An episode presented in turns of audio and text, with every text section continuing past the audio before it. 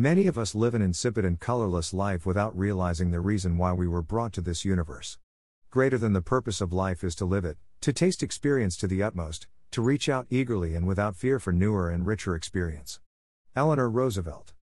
The purpose of life is unique for each and every one of us. Based on the path we choose, our purposes differ from one another.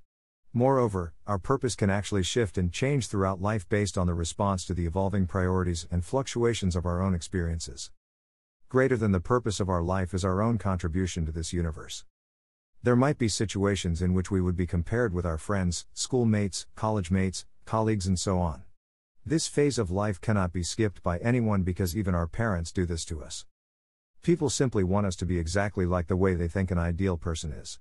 They simply forget that the person they think of to be ideal can never be perfect all the time. Everybody makes mistakes. So it's okay to make mistakes as they are the witnesses that reveal how hard we tried something from different aspects while that ideal person discovered nothing doing the same old stuffs in a boring conservative way. Greater than a person who never made a mistake never tried anything new. Albert Einstein. One should nail this thought clearly in his mind and heart forever that, each creation on this universe is unique so that each serves its own purpose to this universe. When someone nudges you to be like someone else they admire, then ask these simple questions to yourself so that they will knock you back to your senses. If God wants me to be like someone, then why has He created me in the first place? Should I lose my uniqueness? Should I lose my originality simply for others' benefit?